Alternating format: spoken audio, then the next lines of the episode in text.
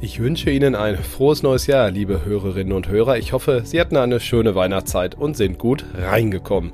Dieses Jahr bietet einige Neuerungen. Unter anderem müssen Betriebe ab 250 Mitarbeitern ein ESG-Reporting vorlegen. Einige können auch erst ab 2024 zugegeben. Diversität spielt darin eine wichtige Rolle, ist nämlich Teil von nachhaltigem Wirtschaften. Und über die Facetten von Diversität und deren praktische Bedeutung im Arbeitsalltag, darüber sprechen wir heute mit Oliver Gürtler, Leiter des Mittelstandsgeschäfts von Microsoft Deutschland. Markt und Mittelstand der Podcast. Deutschlands Stimme für Familienunternehmen. Aktuelles und Zukunftsthemen rund um den Motor der deutschen Wirtschaft. Mit Thorsten Giersch.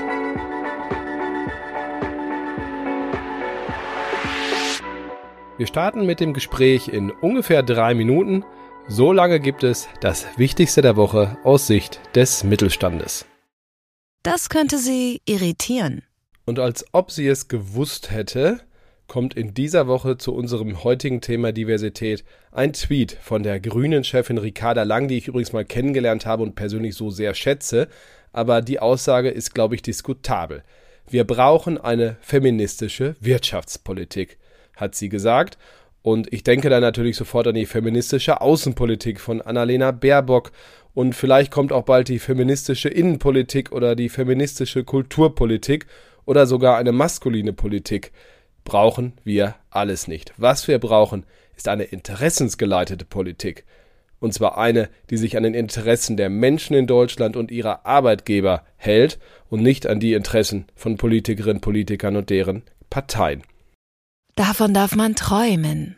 Wenn ich hier gegen die feministische Wirtschaftspolitik wettere, soll das natürlich nicht heißen, dass ich es gut finde, wenn weniger als 10% der Geschäftsführungsposten im deutschen Mittelstand von Frauen besetzt sind. Ganz und gar nicht. Ich habe zwischen den Jahren ein bisschen Fleißarbeit betrieben und die Leitungsgremien der 100 wichtigsten Mittelständler durchgeschaut. Wir haben da ja eine Liste beim Markt und Mittelstand auch auf der Website und wenn ich ganz ehrlich bin, auf den Websites der Unternehmen sieht man sehr viele blaue Anzüge von Männern getragen und sehr wenige Frauen, klar. Dennoch habe ich einige gefunden und ich muss sagen, wir werden nicht viel Mühe haben, mit einer fachkundigen Jury die 100 wichtigsten Mittelständlerinnen zu küren. Das tun wir Anfang März, da wird das zumindest öffentlich. Ich freue mich schon sehr auf den Juryprozess, denn eins ist doch klar, kein Unternehmen kann es sich hierzulande noch leisten, angesichts von Fachkräftemangel und Co. Frauen zu vergraulen, nur weil sie eben das sind. Das sollten Sie wissen. Apropos Arbeiterlosigkeit, ein schöner neuer Begriff. Familienunternehmen sind die Jobmotoren der deutschen Volkswirtschaft. Das hat das Institut für Mittelstandsforschung der Uni Mannheim im Auftrag der Stiftung Familienunternehmen ausgerechnet. Das gilt allen voran für das Corona-Jahr 2020, aber auch ein 10-Jahres-Vergleich von 2011 bis 2020 zeigt, die 500 größten Familienunternehmen bauten ihre Beschäftigung in Deutschland um satte 25 Prozent aus, die DAX-Unternehmen um 4%. Und noch deutlicher wird der langfristige Vergleich. Beim ersten Mal, als diese Berechnung vollzogen wurde, 2007, waren die Beschäftigungszahlen der DAX-Konzerne zu den 500 größten Familienunternehmen in etwa gleich. Heute beschäftigen die Familienunternehmen in Deutschland fast doppelt so viele Menschen. Darüber wurde gestritten. Die Rente regt auf. Seitdem Bundeskanzler Scholz zur Erinnerung ein SPD-Mann kurz vor Weihnachten gesagt hat, dass wir die Rente mit 63 so uns nicht mehr leisten können und das reale Renteneintrittsalter steigen muss in Richtung des gesetzlichen. Zur Erinnerung, das liegt bei knapp 66 Jahren im Moment, das reale bei gut 64 Jahren. Seitdem wird gestritten. Irritierend ist, dass die Regierung ausgerechnet jetzt die Zuverdienstmöglichkeiten für Frührentner nach oben entgrenzt hat, also ganz klar damit einen Anreiz zur Frühverrentung zusätzlich setzt. Eigentlich sollten mit der Maßnahme, das ist mal bei Corona 2020 entstanden, eigentlich sollten Frührentner mehr arbeiten, jetzt machen mehr Arbeiter Frührente. Glückwunsch. Diversität wird häufig mit Dingen wie der Frauenquote gleichgesetzt und ist doch so viel mehr. Wir sprechen heute über alle Facetten oder zumindest viele, vor allem auch das Alter und wie zum Beispiel erfahrene Kräfte mit der Generation Z zusammenarbeiten können. Mein heutiger Gast kennt sich damit sehr gut aus. Er ist Leiter des Mittelstandsgeschäfts von Microsoft Deutschland. Hallo, Oliver Gürtler. Hallo, Herr Giersch. Wenn wir über Diversität reden, eine Frage vorab. Wo begegnet Ihnen denn, naja, ich sag mal, Diversität auch als Diskussionspunkt im Alltag? Es begegnet mir tatsächlich auch privat sehr intensiv. Ich selber habe vier Kinder. Einer studiert in, in Asien meine Tochter ähm, ist vehemente ähm, Verfechterin unterschiedlichster Meinungen. Ähm, ich selber näher mich dem Alter, in dem ich eine Brille brauche. Und all das führt dazu, dass wir doch immer wieder diskutieren über die Vielfalt an Anforderungen, an unterschiedlichen Meinungen, unterschiedlichen Kompetenzen bis hin eben zu dem Thema Inklusion. Ähm, kommen wir mitten ins Geschehen. Ich höre von Unternehmern oft oder Unternehmerinnen, ähm, ach, Diversität, ich kann dieses Modewort nicht mehr hören, am Ende entscheide ich nach Qualifikation und Performance.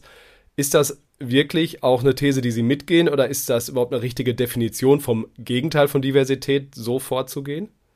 Nein. Kurzfristig ist das verführerisch, ähm, wenn es darum geht, welche Stelle muss ich denn besetzen, um die nächsten Quartalsziele zu erreichen.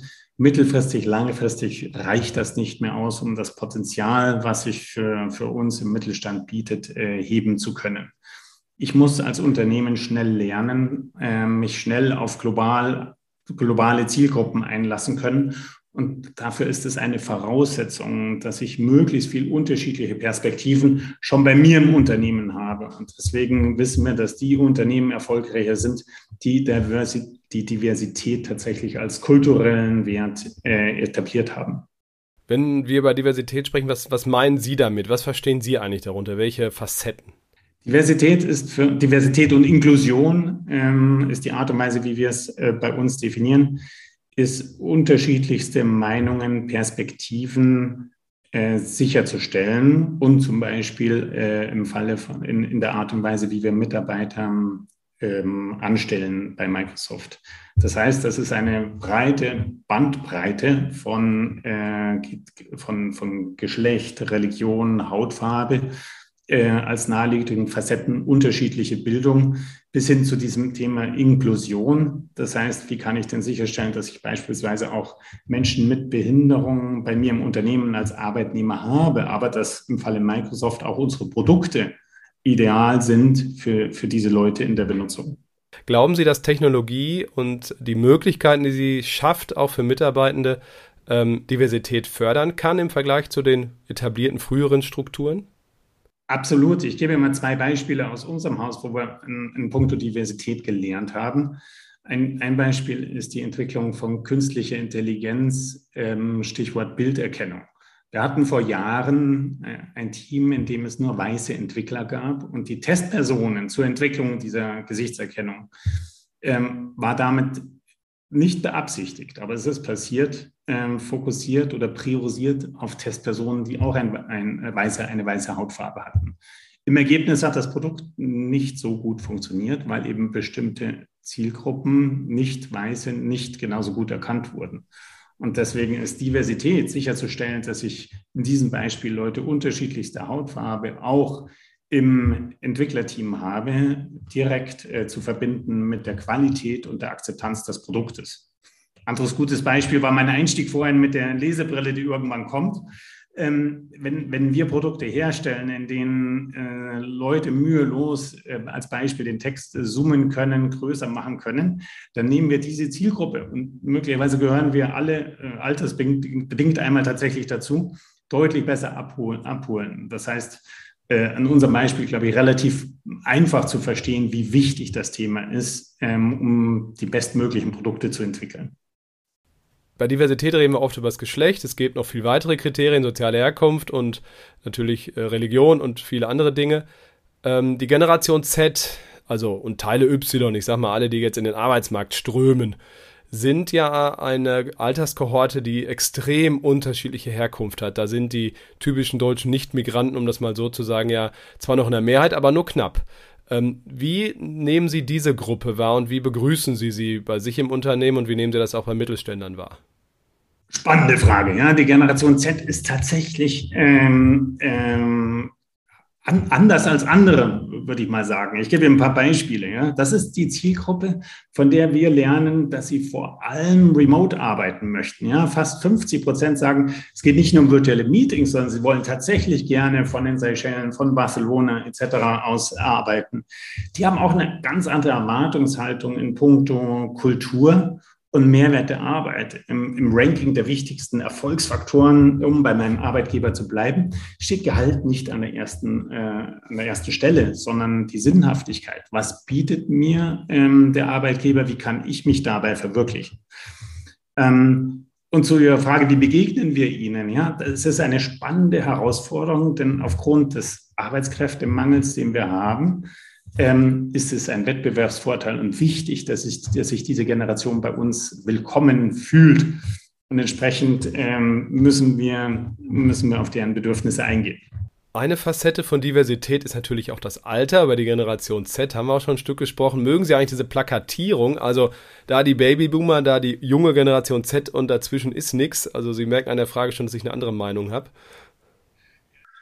Ja, dem schließe ich mich an. Es ist sehr hilfreich, um sich erstmal darauf zu strukturieren. Unser Learning dabei ist, ähm, die, die 40-Jährigen, ich mache es mal im Alter fest, sind schon ganz anders zu behandeln als die 20-Jährigen, die heute in den Beruf kommen. Und von daher ist das eher eine konstante Aufgabe für jeden Mittelständler, sich darauf einzustellen, was sind denn tatsächlich die Unterschiede in, der, in den Werten, die diese jeweilige Generation sich von ihrem Arbeitgeber wünscht. Und das hat natürlich ein Stück weit äh, mit Arbeitskultur auch viel zu tun. Äh, über die Örtlichkeit haben wir eben schon gesprochen. Ähm, wie sehen Sie auch das Thema Mentoring beziehungsweise auch Alterszusammenarbeit? Also Alte und Junge haben ja, die einen haben die Erfahrung, die Jungen haben die technologische, das technologische Know-how, auch im Zweifel, um mit ihren Produkten umzugehen, oder? So ist ja ein bisschen das Klischee. Kann das helfen? Ja, das hilft tatsächlich. Wir machen das intern bei uns im Unternehmen als auch mit, mit äh, Kunden. Beispielsweise mit dem Diesel-Kuratorium gibt es ein Reverse Mentoring, in dem junge Microsoft Trainees äh, gestandene CIOs äh, Mentoren ähm, in puncto Anforderungen, technologisch wie auch kulturell dieser neuen Generation. Und ich denke, das ist ein gutes Beispiel für Offenheit, wie jeder von uns dieses Thema adressieren sollte. Es ist ein Beispiel dafür, wo und wie wir lernen können und müssen. Ähm, und müssen sage ich deswegen, weil wir brauchen diese Generation als zukünftige Arbeitskräfte. Wir müssen sie begeistern für unsere Branche. Ähm, und da hilft übrigens auch im Kontext von Viva ähm, die, die Funktionalität, dass Ihnen als Anwender konstant Tipps und Tricks verraten werden, wie ich denn mit dieser Generation umgehen kann. Wie, wie, wie beispielsweise ähm, muss ich ein aktives Re-Recruitment angehen. Es ist ja nicht so, dass wir, bloß weil wir zwei jetzt darüber reden, dass das Ding gelöst wäre, sondern ähm, diese Generation sagt, also 43 Prozent dieser Generation sagen aktiv, dass sie nächstes Jahr den Arbeitgeberwechsel planen.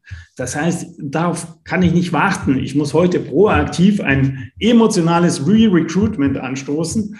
Ähm, äh, um diese Generation begeistern zu können. Was sind so Sachen, wo Sie sagen, Retention-Maßnahmen, die auch funktionieren? Für, für, mich als Führungskraft ist eine hilfreiche Möglichkeit, dass ich äh, im Rahmen unserer Tools ad hoc Umfragen schicken kann. Ja, denn wenn ich eins gelernt habe, ist, äh, nach drei Monaten kann mein Stand wieder veraltet sein. Ja, und das heißt, auf bestimmten Themen mal schnell, auch in der Breite über viele Mitarbeiter, so ein Sanity-Check zu machen, wie das, wie sie stehen, da ein wenig Daten zu haben, ist unheimlich hilfreich.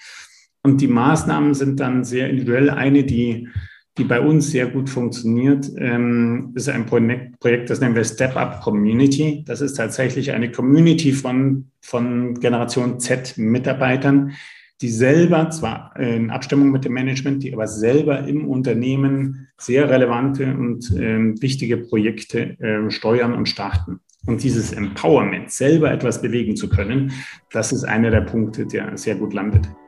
Oliver Göttler, Mittelstandschef der, von Microsoft Deutschland. Vielen Dank für das Gespräch und Ihnen, liebe Zuhörerinnen und Zuhörer, auch vielen Dank. Bleiben Sie gesund und erfolgreich. Bis nächste Woche.